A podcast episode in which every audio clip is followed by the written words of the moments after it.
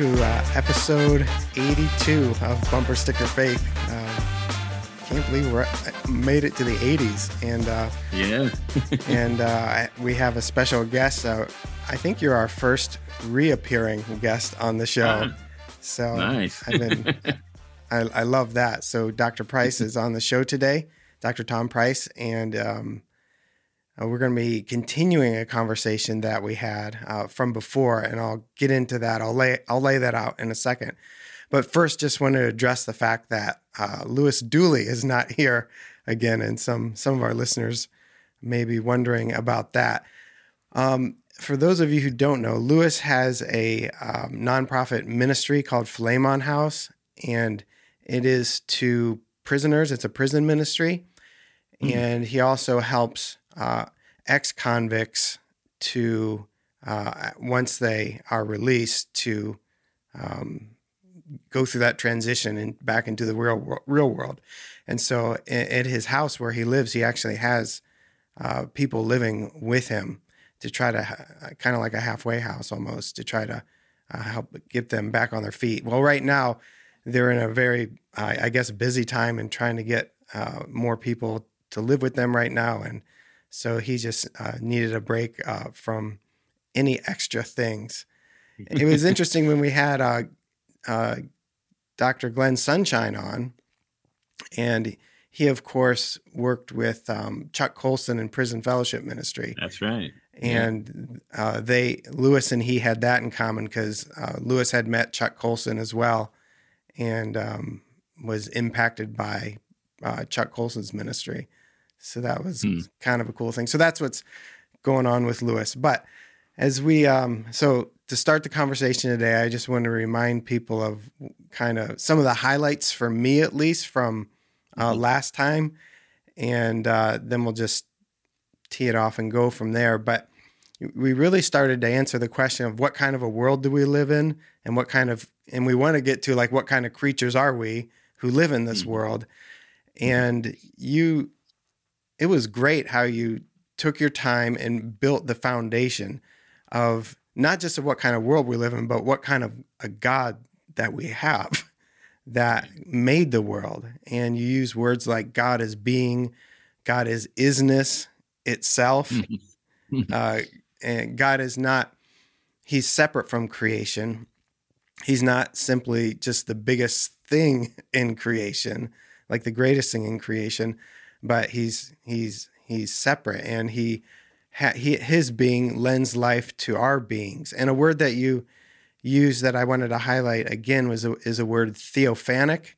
And Yeah. for people who don't know, theo means God, and the phanos part comes from Greek, which it means like to reveal or to shine forth, I think. Mhm. Yeah. And so we are theophanic uh, beings in that we shine forth uh, God's being. And you said that also that the that visible things are a theophany of the invisible things, which I thought was really cool. And then um, you also uh, talked about uh, our nature and our existence are not arbitrary either. And what God does in Christ, which I thought was it's, it's really helpful too, is that God wants to uh, put our He wants to give us back the right way uh, in Christ, and Mhm. uh, that's really worth um, meditating on for people that that union with Christ, uh, the in Christ formula. But when God wants to take us, because we are we are broken, we're good, but we're broken, Mhm. and He wants to put us back the right way and give us back uh, in Christ, and that um, could get into which maybe th- this episode or maybe even another episode about about human freedom because we tend to uh, resist God's way uh, because we eh, because we want liberation from. You said we want liberation from anything that places a premise or a Mhm. condition on our wills, and uh, we see that uh, rearing its head all over today. yeah. So I don't know. I think that's a pretty fair summary of, of where we were. And in today's episode, we want to get into the nature of, of human nature uh, whether it's uh, does it have one part, two parts, three parts? What do those parts even mean? What does it mean to be made in the image of God? So uh, I'll I'll stop blabbing for now and and, and see uh, what you think. There we go. Yeah, well, that a good introduction. I think a healthy sum of uh, went what went on in our last conversation, and again, it's great to be here. Yeah. Uh, I'm glad to partake of these kind of conversations. I don't think they happen enough. I think uh, people have an allergy, and I understand why they do, to kind of thinking about things from the metaphysical side. We love to talk about the historical or the kind of, uh, you know, the, the, way in which the, this plays out in our practical, everyday, ordinary existence.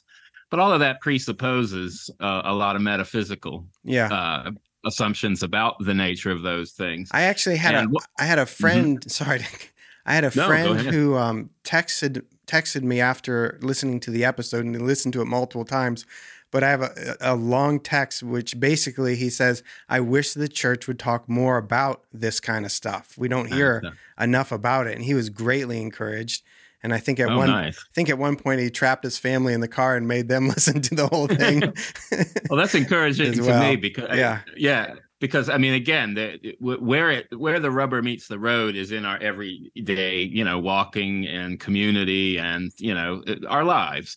Yeah. Um, but again, I think the metaphysical, and another way of putting it is the spiritual, is fundamentally bound up with all of that, and we tend to only think of it in in in kind of you know on on certain levels, but not I think in the richest level mm-hmm. that you know even good philosophy gives to us and again i think it's that that is the arena in which actual the spiritual battle that we are confronting culturally is taking place we're too busy fighting on the surface mm-hmm. that we mm-hmm. don't realize what has changed for for not simply 10 years 15 years but actually probably hundreds of years if not a bit more mm. um, assumptions you know in, increasing alternative assumptions um, than the the kind of biblical and uh, Christian accounts. Mm-hmm. And so because of that, we're we're very much caught off guard. It's kind of like being the frog in the slowly heating water, mm-hmm. right? All of a sudden, it's everywhere, and we wonder how in the world we got to yeah. such uh, alternative accounts we don't know how to fully address. And then couple that with the the world that has moved the other direction with what I would call bad metaphysics, they too have been severed from metaphysical thinking. So they buy a lot of presuppositions about reality that they've been handed, but they have no critical capacity to evaluate it or mm-hmm. spiritual alternative. Um, they only see any any alternative as a sort of uh, a questioning of what is most real to them and therefore a religious threat if you will mm-hmm. um, and so yeah we have we have kind of a double task uh, you know in in you know from my angle of of trying to retrieve what it what are the rich things christianity gave um, us how do these add to if not allow us actually to dig out into the core of things and provide a, a richer account of them. Mm-hmm. Um, and then how do we start to implement that in all of our thinking? I mean, those are kind of the challenges. So we talked about, I think last time you hit right on the first thing that Christianity really began to distinguish itself from everything else was its its view of God revealed in Jesus Christ, of course, mm-hmm. the incarnation. The incarnation itself brought profound changes to to you know the thinking uh, of Christians in in the worlds they were in.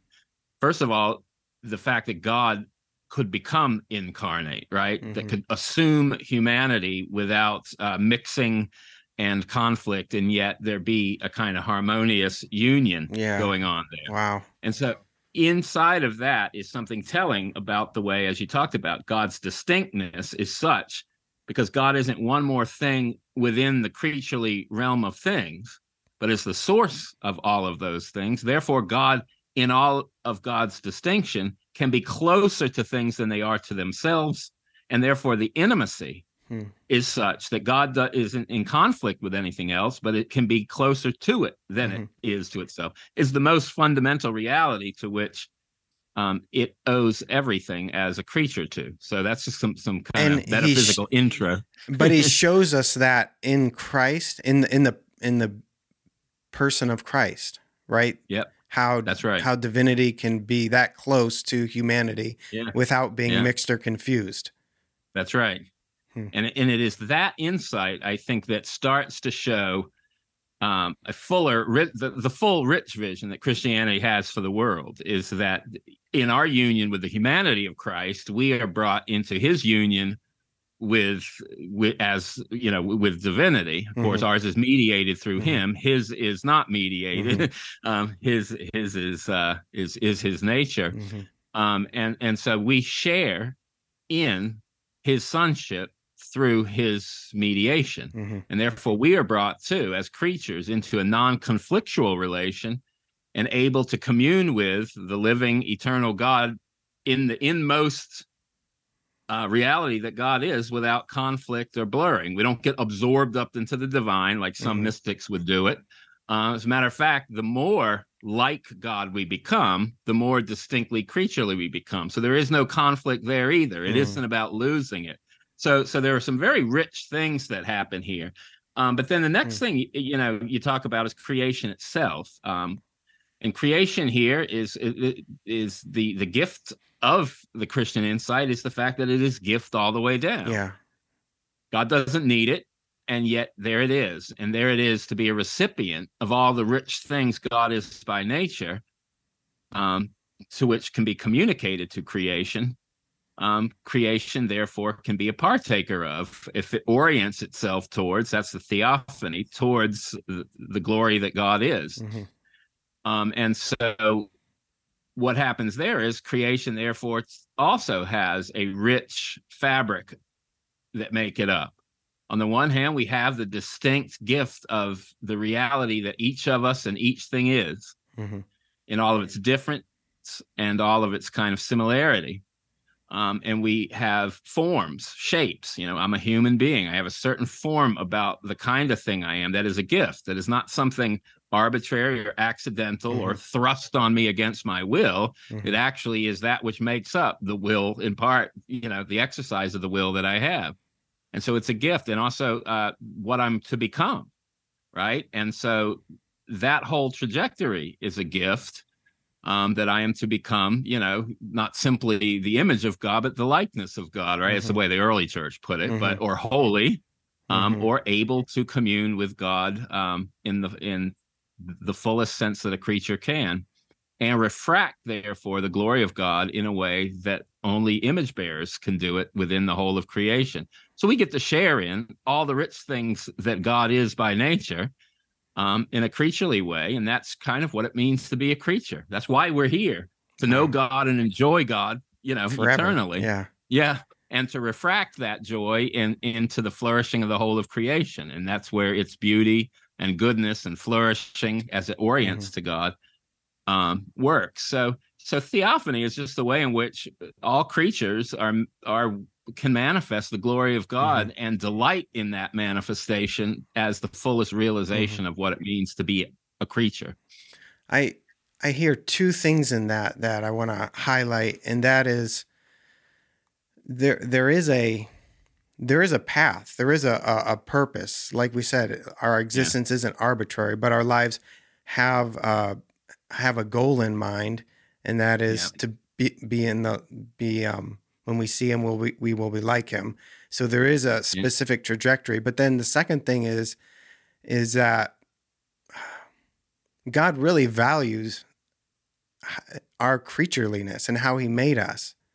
Yeah, and our egos like to get in the in into the ring i guess with god yeah. and and say no i don't i don't want your way i want to i want to determine some things about me and we don't really accept who we are and, and how we yeah. are yeah that i think that that becomes a, a, kind of manifestation of what it means to be a fallen creature okay. in in in that we have we now have a resistance to that rather mm-hmm. than you know as paul says in romans rather than you know the invisible attributes being manifest through the visible the forms as they orient themselves mm-hmm. towards god and us becoming thankful right mm-hmm. receiving mm-hmm. them as a gift um, we became ungrateful and start started to look towards the creaturely things in our dissatisfaction to somehow give us what we didn't think God was giving us, right? Mm. So that's a manifestation, obviously, of our fall and our being brought into the darkness of deception, mm. right? That states what is what is you know what is the first temptation, right?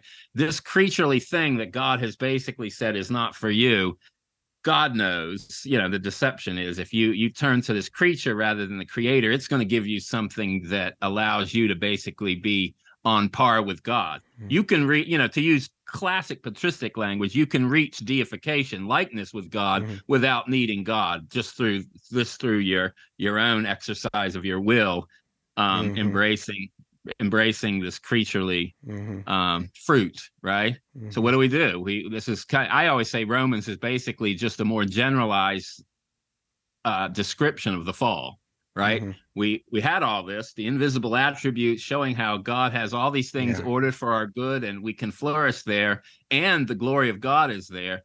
And we become dissatisfied. We turn to the creature rather than the creator. And so the giving over is the becoming, you know, fleshly minded, if you will. Mm-hmm.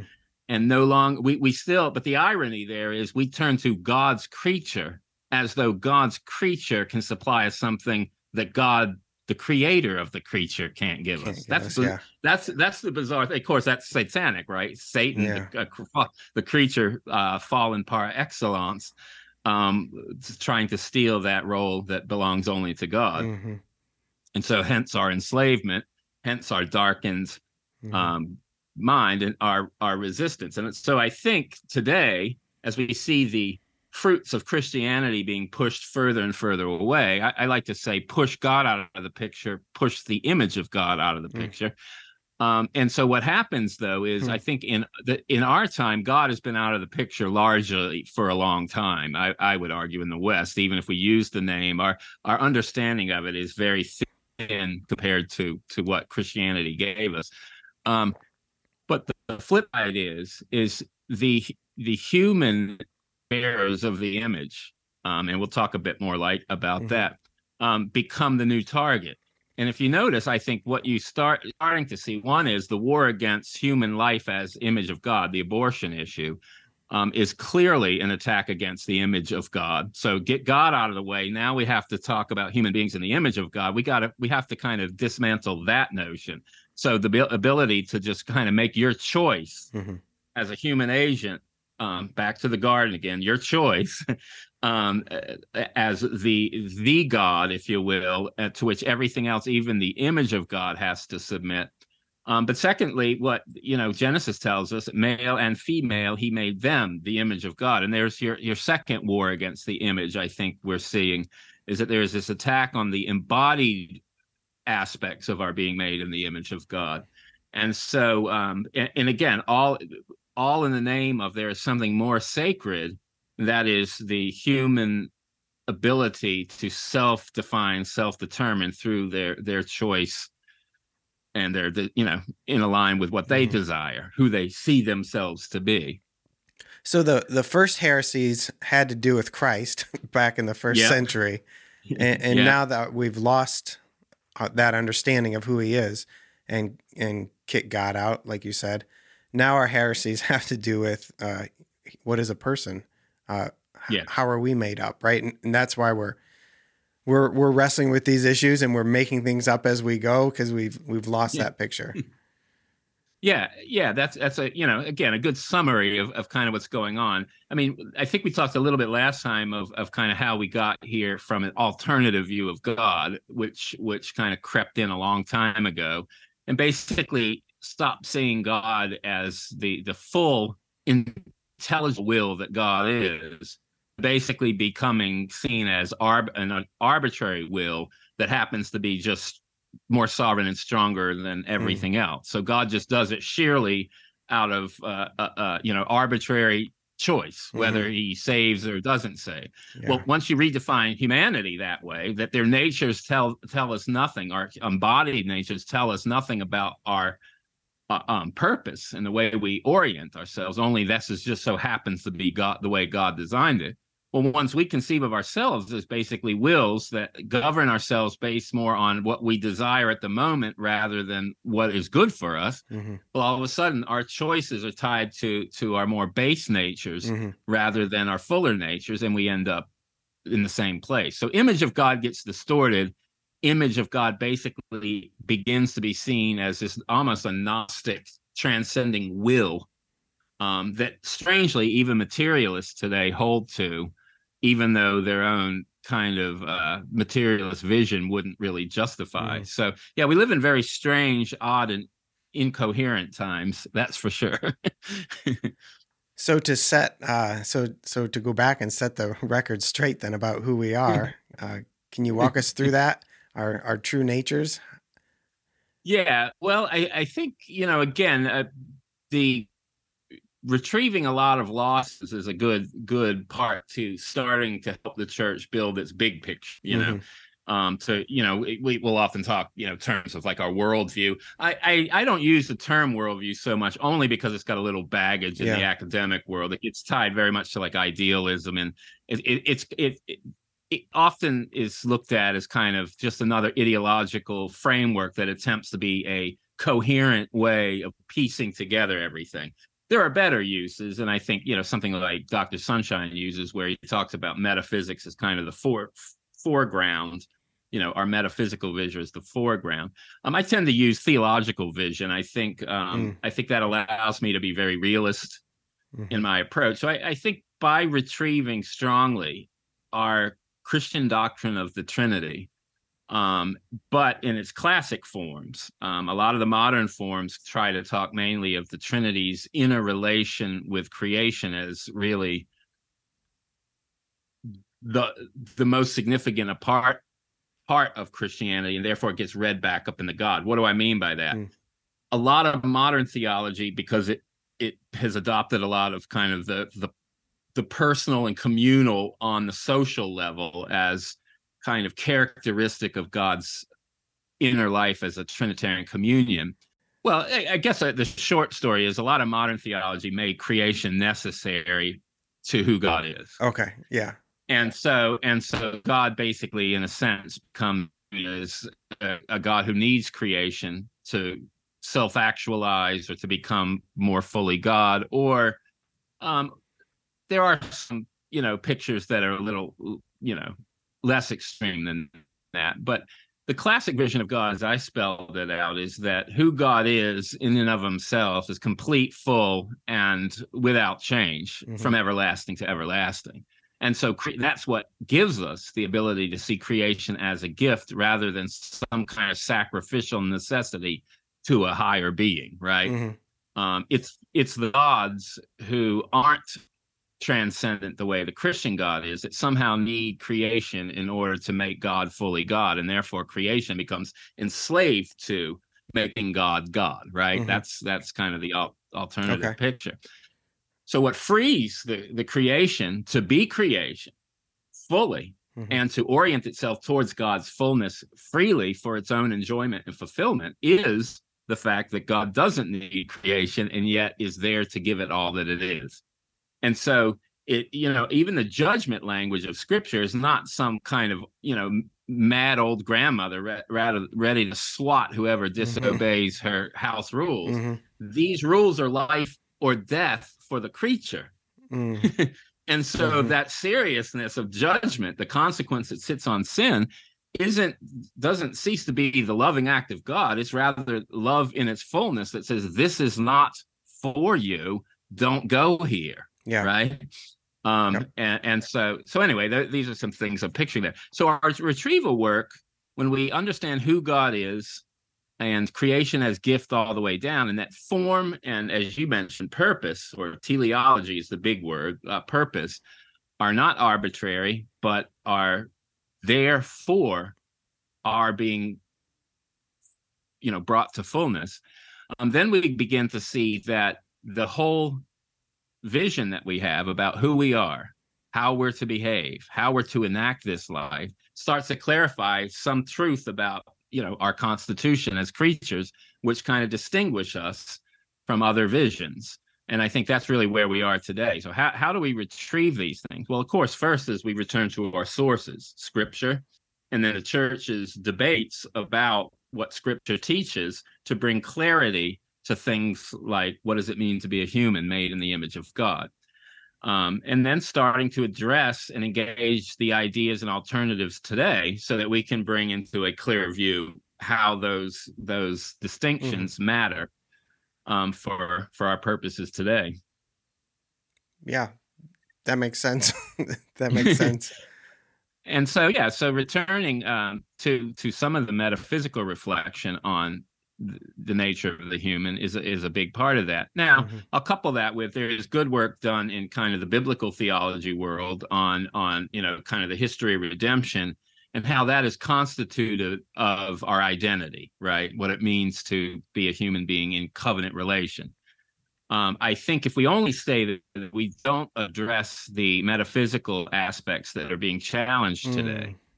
and so while we do get a lot of rich insight and important direction from those reflections, um, I think if we don't underpin them with the biblical and the theological metaphysic, they can too become loosened and then attached to to differing mm-hmm.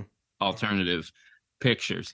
So uh, so there is you know there's good good things being done there, but we need more.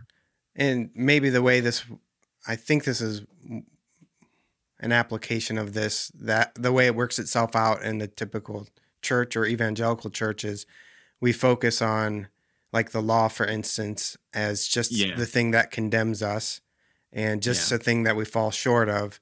And yeah. the purpose of Jesus is simply then to uh, forgive us, uh, to give us his righteousness and put us back in relationship with God. And that's kind of it.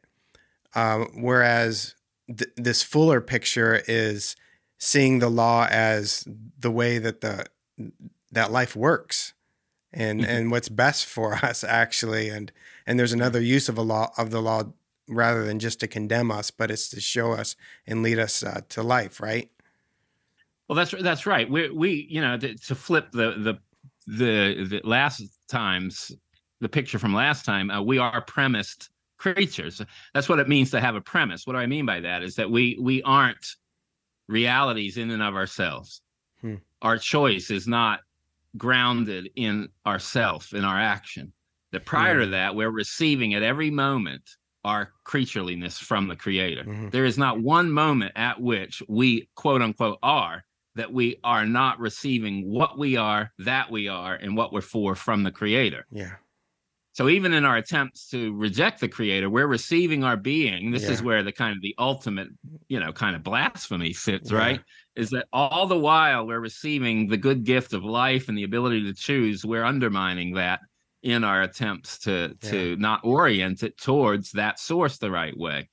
And so God you know, the first commandment, you shall love the Lord your God with all your heart, mind, soul, body, strength. Why? Does God need your love? Absolutely not. mm But guess who does need to love God first? I do. You as an image bearer. Yep. Because as an image bearer of God, your first love, the fact that you're going to enjoy love in its perfection and its completeness as a gift is only attainable that way. mm To do anything less, therefore, is to put something else there. And then what happens? The next commandment, love your neighbor as yourself. Well, if you're not loving, if you're not sourced by love the right way, then the next commandment, loving yourself and loving your neighbor, get distorted. Mm. Right. Yeah. And so what, let's let's say we put love of self in in the first place, which we tend to do. Mm-hmm. Well, guess what happens to that the love your neighbor as yourself?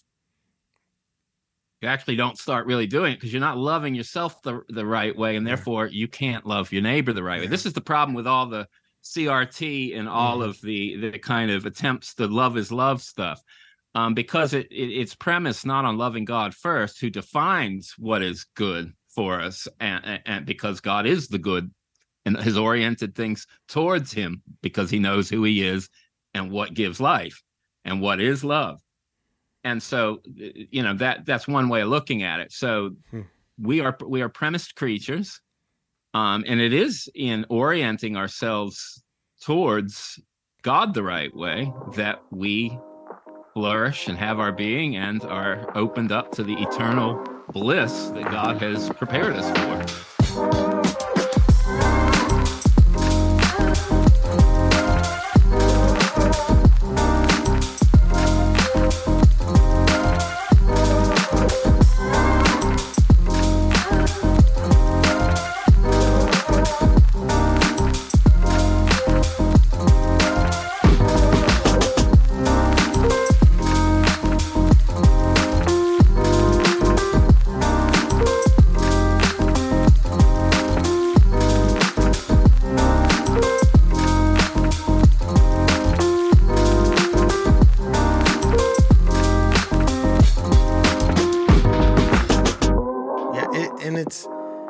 So simple. It's just like with anything. I, I, remember an example. I think I was in the second grade, and they had us plant seeds in these little pots, and we did a little experiment to see which seeds would thrive.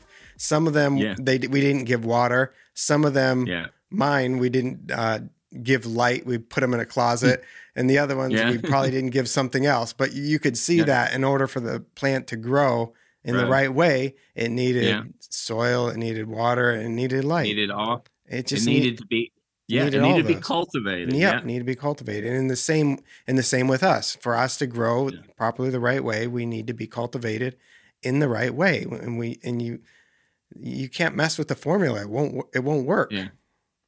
It's interesting you mentioned that grow the right way. That was one of the first church fathers, Irenaeus. That was one of his ways of understanding, even the fall. Okay. He understood us as basically almost like children in the garden, and that this this mm. whole process is meant to grow into the maturity that is, you know, made for us, mm-hmm. and, and that is the enjoyment of God in, in eternal life and the benefits for the whole creation that way. Mm-hmm. And so the fall wasn't, you know, seen as this kind of. I mean, it was horrendous. Don't mm-hmm. get me wrong, and needs needs Christ to to re, you know to come and and uh, alter. Um, but it was it wasn't seen as kind of this angry grandfather slapping the hand of the disobedient you know grandchild, which usually doesn't happen anyway. Mm-hmm. It's usually the angry father. Yeah. Um, but um, but it but it was what is this notion of you know that that humanity is going to even with this fall um, grow into a a relation with God through God's grace in Christ to to unfathomable ways mm-hmm. um, that would have happened apart from from not having that fall. So. Yep. So Irenaeus definitely yep. had, you know, an antenna for that. But the, the, other thing is similar. I mean, you look at every plant reaching towards the mm-hmm. sun, if you will, at least those mm-hmm. that are geared that way, right? Um, mm-hmm. I think of uh, the poem by uh, George Herbert, probably my favorite one, mm-hmm. Easter mm-hmm. Wings. Um, mm. He says, "Then I shall imp my wing on thine, and the fall shall further the flight in me." Yeah. And yeah. the fall shall nice. further the flight in me. Yeah. yeah. Yeah. Nice. Yeah. And and I think that that some of that imagery is is very rich mm-hmm. um and and helps us to see how profound um the work of God is and and how it is driven out of the fullness that God is mm-hmm. rather than temper you know a temperamental um deity yeah. you know That's and that that and and that that judgment it, it, the consequence ingredient in sin is death right? Mm-hmm. and and and the move away from like you said the plant growing and flourishing and reaching its its fruition. And that god's life is is the final end for the creature in a fuller in the fullest kind of sense. And actually you see in like colossians where it talks about humanity now united to christ is a renewal of the image of god in the knowledge of god and human beings become the glory of God. That is mm. about as profound as we can get. Yeah. We like to have glory apart from God. We think that we're glorified by self expression. We don't realize mm. that the mm. full expression of our distinction is brought out in the conformity to Christ. The mm. full difference we are and the full gift we are is only manifest that way. And um, and I th- you know I think coupled with that is then I mean how do how do we get back to kind of some of the metaphysical aspects? I mean that's something we kind of talked about before. Yeah. Um, what what kind of things are missing there? And and I think you know on one end I think we we talked about the way in which matter and and nature need to be reconceived that they aren't ultimate in the sense that they have a kind of autonomous existence. But what is the probably the most real reality is not the material. This mm-hmm. is this requires a lot of you know repentance in our own way of thinking. Mm-hmm. Um, what is most real is the spiritual, mm-hmm. because the spiritual is self-existent and it is the source that sources everything, including the material. So a lot of the even the debates I think that have happened in theology around okay, are we a, a kind of a mind body dualism mm-hmm. or are we a kind of spirit soul body? Um, a lot of them function as though the body and the material are first and foremost to be understood as kind of its own self-existent substance. Mm-hmm. And that is very different from the way the classic pagan world thought, the Christian world mm-hmm. thought, and especially the developments of Christian theology up until kind of the modern period, is that the material is is really in infused, if you will, with with the spiritual and is sourced by it, mm-hmm. and that there are rational dement causes inherently shaping and ordering that material. So mm-hmm. there is no such thing as called just material. Mm-hmm. It is already bound up with the spiritual and and the soul, if you will. And so to talk about the uh, matter as though it can be kind of united to some other kind of substance, as if it's autonomous in itself or self-contained, is already a problem. Mm-hmm. Um, we've we've already entered a materialistic or mechanistic vision that would have been foreign to classic ways of thinking. So I think one thing is is to start recognizing that our embodied natures owe their continuous being to the spiritual. Mm-hmm. And the spiritual is is the full reality that we are to interpret the material from and not vice versa. Is that where like existentialism uh, started flipping that um, from saying from the the classic vision of the uh, the immaterial giving meaning to the material, but then existentialism flipping it and saying no, no, all we have is our experience and the material, and now and now I must uh, place meaning on it myself. Um, I think they were already reacting to um, they they were reacting to those changes that had happened in the West, and so there was a thick materialism that was was starting to take over. Okay. And so, how, how in the world do you have any kind of meaning in this meaningless soup? Mm-hmm. Um, well, the only way we can have okay. it, which which is a fundamental mystery for them, is that we can somehow act right mm-hmm. the existential the act precedes being that there is no nature that mm-hmm. we we are not kind of there is no nature there that we're conforming to but we th- through our choices through our acts somehow shape a nature that you know can or you know mm-hmm. can have meaning for us depending on i guess the vision of it, it it's it's a, there's a lot more going on there but just to keep it kind of yeah you know digestible that, that there is this kind of notion that and, and it is a strange notion that because there is a kind of nihilistic notion of the will going on there or choice or or act um, because you know a, a, strict materialist would just say it's a manifestation uh, or byproduct of material arbitrary forces. So you're not really choosing or directing or supplying meaning at all and so your subjectivity your personal interiority is really just a, a you know it's just a byproduct and nothing more you, mm-hmm. if you mm-hmm. want to find meaning there fine but that's why a lot of existentialists end up with like the nausea of existence mm-hmm. and whatever you choose it's not going to give you anything anyway yeah because it's all it's all green soup at the end you know yeah from yeah. from from soup to soup yeah that's right Basically. whereas the, the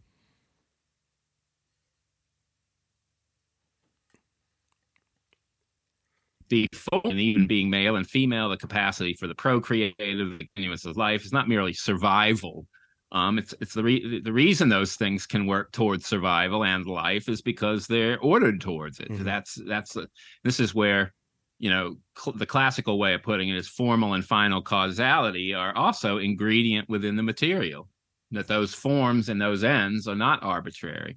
This is what Darwinism and materialism tried to get out of the picture. Um, and again that and at the end of the day what they can't give account for is the material at all because the material isn't self-existent or mm-hmm. self-sufficient mm-hmm. um, and and and likewise they can't give anything other than a, a strange account um, of of our personal interiority and our you know all those aspects about us that are not mm-hmm. reducible to to the material um, so so what you end up with really in the west are kind of two strands that become even worse so you have on the one hand a kind of idealism um, that gets kind of brought in through Descartes and other fig- figures, which says, okay, we basically are two different kinds of things. We're a kind of soulish substance that can transcend the body, mind, you know, or choice. It's really conceived volitionally, so it tends to be considered our capacity to choose, mm-hmm. right? Transcends us and then we have a material body that determines us but if we can learn to harness it through our choices the right way we can make the body which is basically just an instrument of our of our choosing and our soul um, serve us and our purposes and this comes becomes kind of the cartesian line and we see it today i think with certain notions of the human being as having a a personality or identity that is not connected to their body in any kind of mm. strong sense, right? Mm-hmm. Then you have the flip side. You have kind of the Hobbesian, Thomas Hobbes, and the materialist line that basically is we're we're just material all the way down. And so any kind of soul or or or spirit that we have is really just the epiphenomena of material.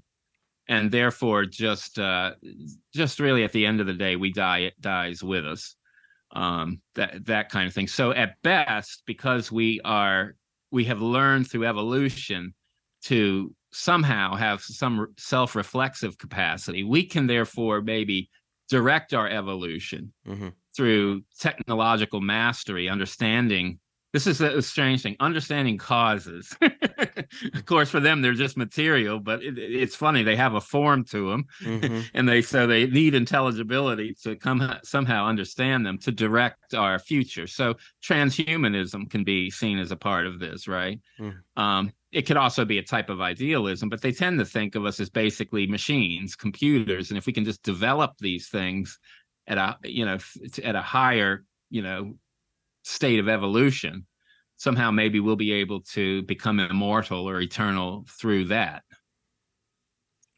But you already have a kind of break, you know, a kind of break there, and then and then today we just have radicalizations of those visions. So put us back together then.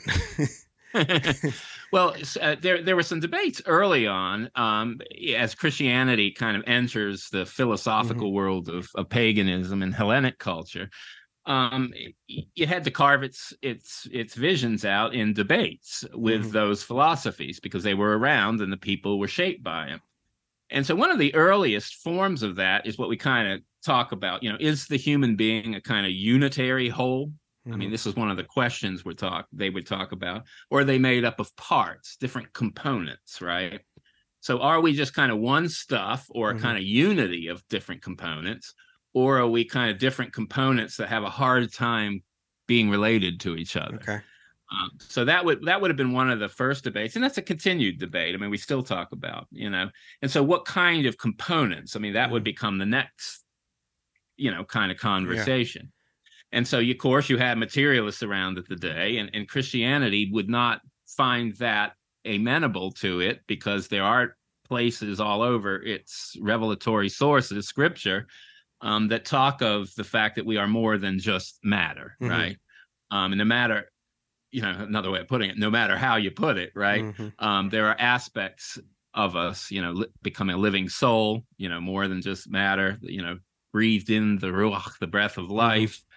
That we have a capacity in the New Testament to be in these kind of uh, states that are, you know, apart from the body, yet only made complete with a reunion with the body so that wouldn't have worked. Mm-hmm. Um, and then you had dualisms like we have today, and some of them were were you know kind of oppositional. That you have spirit and matter, and these things don't work well together.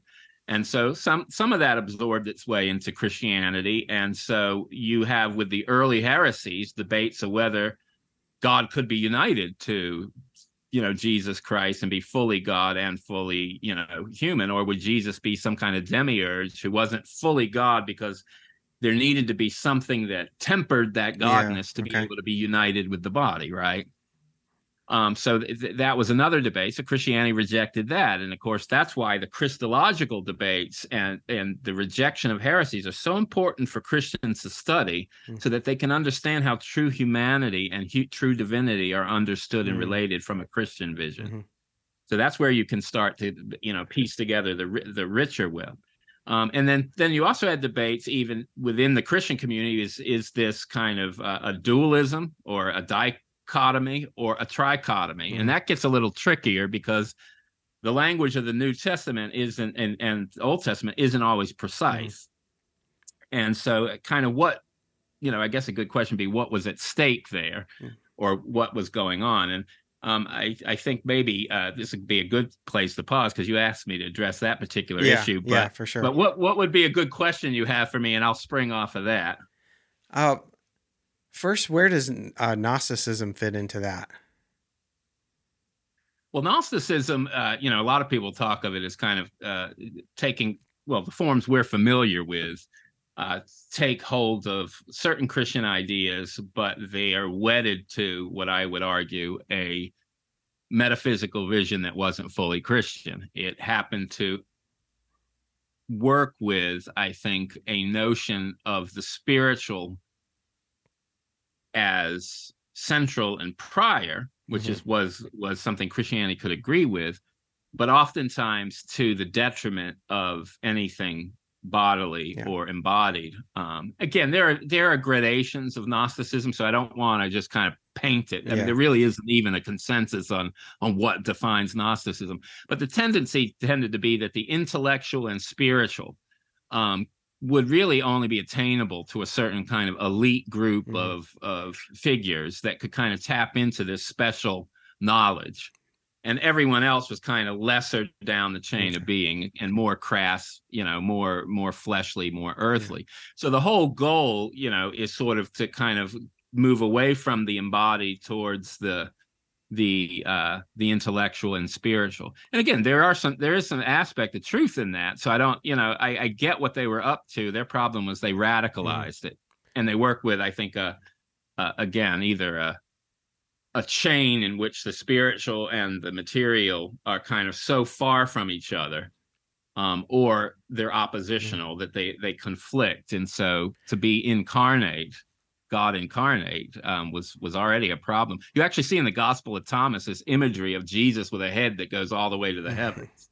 You yeah. know, that gives you a good good example. But the way Gnosticism we start to see today kind of show its head again is this way in which our embodied natures, the form, the shape, mm-hmm. the gift of male and female, somehow are at odds with our inner self. Mm-hmm. That our inner self is kind of a you know a a inner sanctum of what's true about us. Mm-hmm. And so, if our body and our inner self are at odds, therefore, my body, the lesser vehicle, um, really the carrier of this this kind of what is core about me, um, is really can be altered if we're able to do it mm-hmm. to fit who I, yeah. you know, if we just happen you know, to have the technological knowledge to yeah, do it, like to do it, like that's, we, that's yeah, right, like we just started yeah. having 20 seconds ago, basically in human That's history. Right. But That's right. And it, the question never really comes up is that, you know, had we not developed yeah a certain understanding of these things that all of a sudden this was just, you know, kind of a soul trapped, you know, like, yeah. like the old view, the and and Gnostic view oftentimes the soul trapped in a body, mm-hmm. and the body is enslaving mm-hmm. it, right? The body is definitely seen as a lesser and and inhibits our our true spiritual mm-hmm. freedom. Mm-hmm. Yeah. So yeah, back to the the bipartite or tripartite, the trichotomy or dichotomy. I guess that was one of my uh, original yeah. uh, questions. Are we made up of uh, body and soul, or is it body, soul, spirit? Uh, yeah. Does it really? Well, does it matter? You know. Yeah. I mean, I think defenders of, of each view passionately would probably argue it matters, and, and why it matters probably would differ based on each person mm-hmm. defending mm-hmm. it. Um, I think uh, maybe a good way of putting the debate, and again, I, I kind of debate back and forth with the with the perspectives because I, I can see, I can see both of yeah both of them out, you know, and the significance of both. Um, so one way of putting it is, and this is just the simplest way of putting it, is sort of the trichotomist would basically say there are portions of scripture at which it can't simply be just a duplication of soul and spirit where the the human being is identified sort of as body soul and spirit mm-hmm. not simply body and soul or body and spirit um, and so you would, yeah, I think, you know, uh, if I can think of the, the verse here, I think I had them kind of several of the core verses written down. One would be First Thessalonians um, 523. May God Himself, the God of peace, sanctify you through and through. May your whole spirit, soul, and body mm. be kept blameless at the coming of our Lord. And then, of course, there's the Hebrews text where, you know, Hebrews four twelve. Sharper, yeah, that's right. Sharper than any double-edged sword, which penetrates, dividing the soul and spirit, joints and marrow. And again, uh, you know, exegetes will will go back and forth. Some will say these are just kind of rhetorical uses of a term, and that the full thread is just that there is a dichotomy. Um, and this dichotomy is understood as a unity. It's not kind of two substances at odds with each other, but is a you know is a is a holistic view that human beings are soul and body. Mm-hmm. And so for the the one that would hold you know the dichotomy view that there are just two things, they would tend to pack into the soul everything that the trichotomist would have with soul and spirit, mm-hmm. right? Um, so, so the trichotomist would say we have three elements: the physical body. This is kind of akin to our plant connection to the plant and animal world, mm-hmm. right? Um, then you have a soul, which is kind of the, the psychological element. Um, this kind of where bait, you know, reason, emotion, but especially our social relationships would take place. Um, and so some animals could have this in a very rudimentary way, mm-hmm. um, but they wouldn't have it comprehensively. But it, it, would show why we can actually domesticate animals and relate to them and things like that. Oh, Certain animals. Yeah.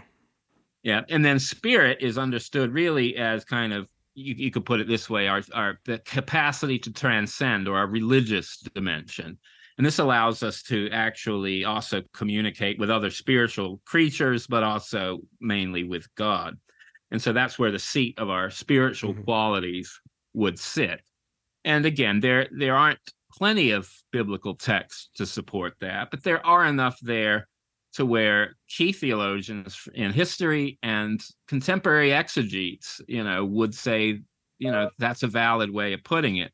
And I'll give you an example. Um, the early church, the patristic fathers, they really, and I think the Eastern Church in particular will will continue to affirm this very solidly. Hmm. Um, for those interested, uh, Henri de Lubac, I'll, I'll, spell the last name for those up there, was a was a Catholic ressourcement theologian. What was a Catholic ressourcement theologian? They were, um, you know, around the time of Vatican II, those that were really trying to get at the the shared consensus of Christianity before all the divisions started to break out. What mm. did all Christians claim um, were part of their church history. And so for them, it was returned to the scripture and the scriptures read by the church fathers because they all claim that. The mm-hmm. Protestants all say this. Not that they're all authoritative, but they are the first sources in which the Spirit was active, bringing together the core confessions of our doctrine that we share. Um, and so, in that ressourcement material, he ends up going back and digging through the patristics, and he actually, in a book called uh, that he put out called "Theology in History," hmm. he has a whole section that kind of defends and, and, are, and goes into the exegetical and the church historical uh, aspect of the tripartite anthropology. Uh, and so I think he, he's kind of a, a, contemporary. Well, he's he's passed now, but he's brought a contemporary patristic understanding wow. back into conversation. Um, and then a lot of conservative Protestants got a hold of it, and I, I don't fully uh, know the trajectory of of how they returned. I imagine it wasn't through ressourcement because that's just starting to happen with a lot of Protestants. Mm-hmm. Um, but I, I, I, oh well, well, I know in some of the uh, the kind of charismatic circles. Um, it, it, really was retrieved mainly to talk about how we could still have uh, social and and reasonable, you know, our rational and emotional capacities, um, but be spiritually dead and the capacity to the mm. spirit to make alive.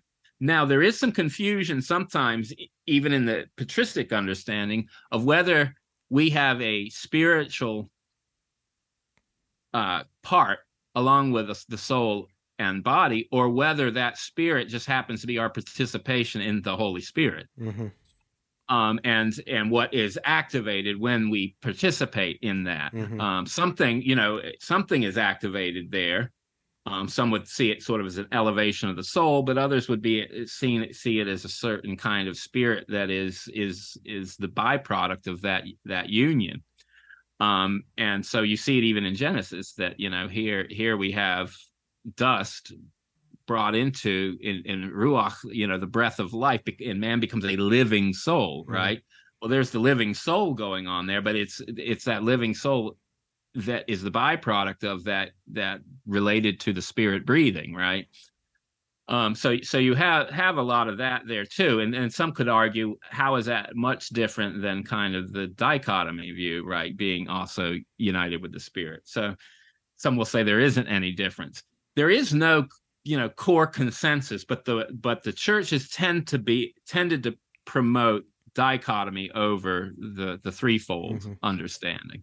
Well, and you can, like you said, with exegesis, um, really getting into the text, you can look at, like I think it's Psalm 103, where he's bless the Lord, oh my soul, and so so yeah. then you have your soul, not your spirit, you know, participating yeah. in in worship, but. Yeah. But then you have these other texts, like you mentioned too, that talk about the division of soul and spirit. I just, as I've been thinking about it, it's I th- I think it's more helpful the 3 mm-hmm. the three i think it's just a helpful way for people to yeah. um to find i guess health and wholeness to yeah. to to recognize that when they're thinking about themselves they have a physical part they have this yeah. the soul part but then they have this spiritual part and it's good to break that down you know it's more like baby steps it, feels like it, it, it, it, it's more helpful and then i can also help thinking about the Trinity as well. And um, yeah, if God is three uh, in one, you know, is there anything to that with us? And and yeah, I, there and there, there have been there have been you know f- figures that will talk of that kind of you know maybe of some kind of uh, resemblance, you know, or analogy going on there. And there are others though that will say, you know, those are limited because we can also be seen as kind of you know mind heart and and body right um mm-hmm. there's a different way like uh, okay. augustine on, on working through it so so maybe there again maybe there is kind of some some analogy there as long as we don't press it yeah too hard or make it dogma.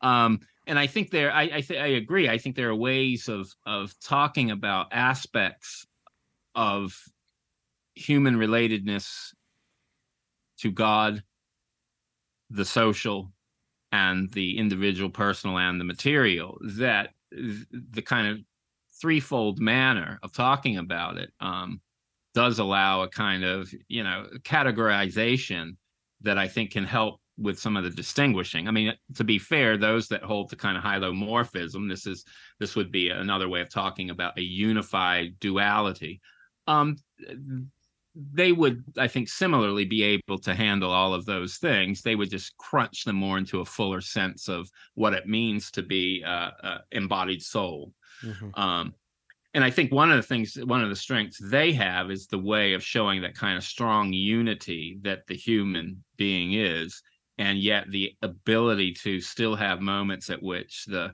soul can be separated from the body for temporal, you know, or for a limited uh, kind of uh, event, maybe a way of putting it. It's kind of hard to talk about the soul being separated from the body and talking too mm-hmm. strongly about the temporal and, and things like that. But as we, we see in scripture, when we die, for example, prior to the return of Christ, right, where, or we read in scripture where the souls of the dead are, you know, before the throne, there's this notion that they can be held into being by God, and yet they're still made for resurrection and union with the body. And I think that's very significant because it shows you that the body isn't like the the kind of certain Greek strands, simply the prison house of the soul, or that which holds us back from our true self, mm. but is actually the form of the, the true uh, you know, being human being that we are. And I think this is huge because I think it's a gospel moment that receiving the gift of your your whole created endowment is part of of repentance mm. and faith. I think it's a form at which repentance and faith take shape. Mm-hmm. I'm not saying simply because you receive that you're you know you're receiving the gospel, but what I'm saying is part of the gospel is that the endowments you've been given are to be received in faith as gifts of God for for their fulfillment in God and that Christ has come to show that in resurrecting bodily with all the transformations that happen nevertheless it is a there is a continuity between that body and and resurrection mm-hmm. and how do how does our mental health relate to our view of our our natures and our whether we whether we think that there's three parts or two parts i don't i don't think that makes a different a difference but uh, we need to recognize that we do have a soul or a spirit as yeah. well and a body and our acceptance of both of those things and and where do mental health issues can they can can that become an mm. issue when we don't when we're not living uh, properly related to ourselves yeah, I mean, I think I think it goes in, in a variety of directions there. I mean, I think one is that oftentimes when we've thought of mental health maybe merely as the kind of inner parts of ourselves, uh, you know, severed from the body, we've t- we've oftentimes neglected those aspects of our embodied life that can impact our soul. Um, and this is one thing about the Christian vision that these things are united. That you know how we eat, how we take care of ourselves how we practice our religious life, our sexual behavior, all these things that Scripture again um, impact our our our mm. soul and you know our spiritual lives and, and our emotional and psychological lives. We'll just use that as a comprehensive mm. category. And so, but the flip side, how we also enact and relate to and conceive of our body and how we should be enacting it is also very much connected to our spiritual state and our, our, our soul's dispositions right and so um and even our rational you know let, let's kind of sever our connectedness to to reason and look at all the problems that come both psychologically and uh, you know emotionally and physically from that um, i think the interconnectedness of all these aspects of what we are the whole that we are um, are fundamental to the full, you know, salva, the salvation that we are. And and I think again, Paul mm. will say, you know, there's certain things that have priority. Okay, of course, the the you know, what does it profit a man if he gain the whole world but he lose his own soul, right? So the the soul being not lost um, is the key to ordering the rest of those things, right? Mm. I mean, the other aspect is loves. I mean, I think Augustine's reflections on loves, as as he saw in the pagan world, and especially he saw in in the Platonic world, that they were onto something right about the way in which we are creatures that love, and we love things, but there are there is no thing that actually satisfies. And Augustine says, "Well, I know why, right? I understand why." And he said, "Well, Plato had a lot right that our natural eros, um, is not is ordered. It's not satisfied. And, and it it really keeps looking and looking and looking until it can kind of find the ultimate good as plato put it to kind of put all that to order it the right way. And uh, of course augustine will say well you know caritas uh, charity or or you know agape um, is really the fulfillment of that eros and that this is a love unlike any other love and yet is the fulfillment of love that only god is and because of that as we begin to love God first in Christ and our loves are transformed, then we begin love other things the right way and receive them as the gifts they are, not turning them into deities, not making them constitutive of our identities, but actually being gifts. And that whole web of gift relations ordered the right way is part of what we as Christians are trying to do as we orient our loves the right way in the church is bring hmm. bring about and expose the idolatry as basically distortive of the goods of creation and how in the light of Christ and the restoration of our whole being towards God they can be received and related to the right way. The restoration of the order of our loves. I that's that's a message that i don't hear a lot in church. And um, and that was uh, Augustine, like you said, talking about the ordering of our loves, and um, I just think that's really important for people to um, for us to grasp and to grow in, and like you said, putting putting putting God first helps you to order the rest of your loves and how you're oriented in the in the world. Yeah, his famous line, Augustine's famous line, is that your heart sits restless till it rests in thee. Right. I mean, it's the same point. Is that there are you know beautiful things in the world. They are beautiful. They're they're creaturely good. They're attractive. They make us feel good mm-hmm. for a season, right? But they're temporal. They're finite. They're limited. And we try to, in our fallenness, exact what only God is and can be for us from those creaturely things. This is why, you know, what is the return of the alcoholic to the drink, right? Mm. It's that temporal ease and happiness I can't get enough of. I need to permeate me all the time, but mm. it isn't capable of doing mm. that because it's a creaturely thing and has only a limited capacity. And for that matter, the more I try to exact God from it, the more it, I become a slave to it, right? Mm-hmm. My love is distorted in relationship to it, and I'm not receiving it the right way. Therefore, I become an alcoholic, yeah. and you know the rest. And you don't even enjoy um, it anymore the right way. That's right. Yeah. Versus Scripture says all things that will be received if done with thanksgiving. Why? Because with thanksgiving, you're receiving thankfulness is reception of the gift mm-hmm. the right way. And so I'm not turning it into a God. Therefore, I'm celebrating it as a wedding feast, right? Mm-hmm. Where where where the good wine is brought out at the end, right? Mm. Um, so so I mean, you, you really see a different you know a, a, different way of looking at it. But Irenaeus, back to early church father, would talk about in Christ was the recapitulation of all things, right? Mm-hmm. So his focus on the atonement was not simply just what Jesus did on the cross, but his whole life prior to the cross as a renewing.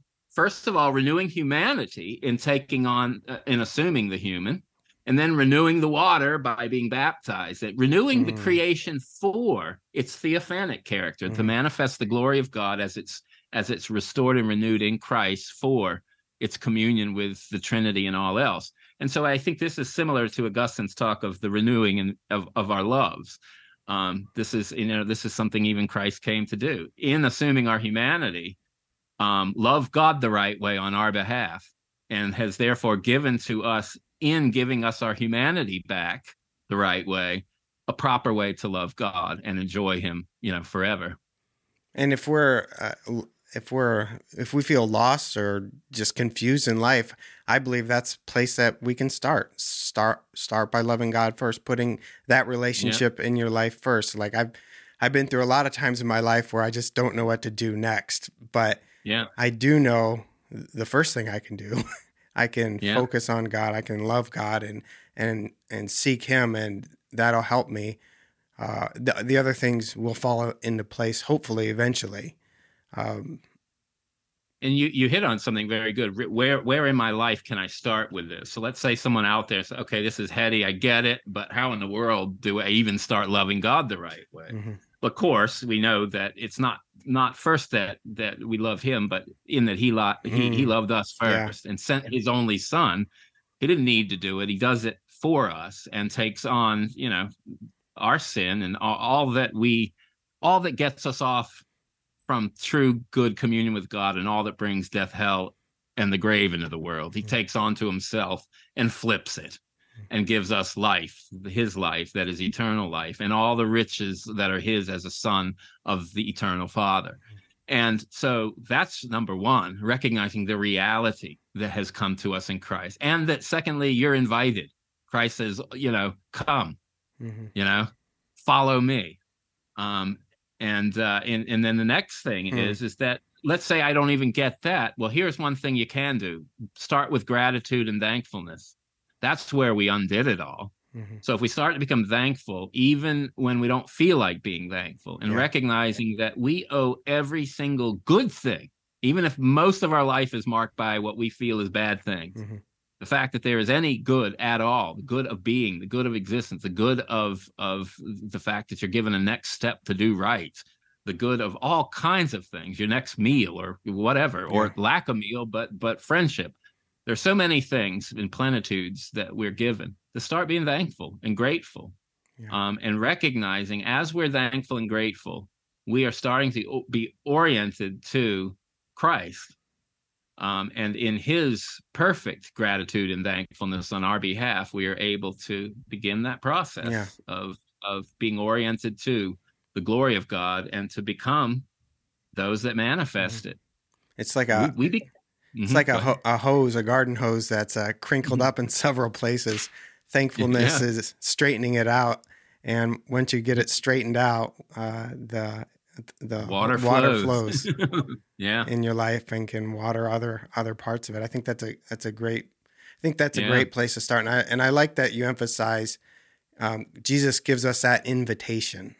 He loved us yeah. first, and he doesn't force um, anything, but he invites us. There's something about that that's just so I don't know. It's it's wonderful. There's there's, there's an invitation for you for me to be thankful today and to follow him. Yeah. And are we going right. to take it? Yeah, and and and the I think the, the, the deepening of that is is that our our our love constitution already cries out for even as it repulses it. Right, hmm. we're made for love. Yeah, and we we're looking for love in all these dark places because of our fallenness, and yet here is love itself on the scene, mm-hmm. um, saying, "Take, eat, partake." Mm-hmm this is done freely for you. I think that's a, and, I think that's a good place for us to end today. Yeah, perfect. I think that's good. Wow, I'm, I'm gonna I'm gonna enjoy listening, re-listening to this because there's there's a lot that I I need to absorb still. But anything else? well, hopefully, you... hopefully it made sense. Oh yeah. Sometimes doing it off off the cuff, it, it's it's you know it could get it could get a bit thick, but hopefully yeah. people will be able to at least listen to it a few times and take some yeah. rich things away. Absolutely. Um, you're you're working on a book right now. Are some of these things going to be a part of that? Yeah. So w- one book I'm doing that's the most accessible, I, I call it sort of a, a handbook for the baptized. Um, a handbook is a great way of putting it. There's a better word, but I don't know how much people would um, appreciate. It's called the Enchiridion. This is what Augustine wrote, the famous Enchiridion mm-hmm. on faith, hope, and love. It's a handbook for Christians.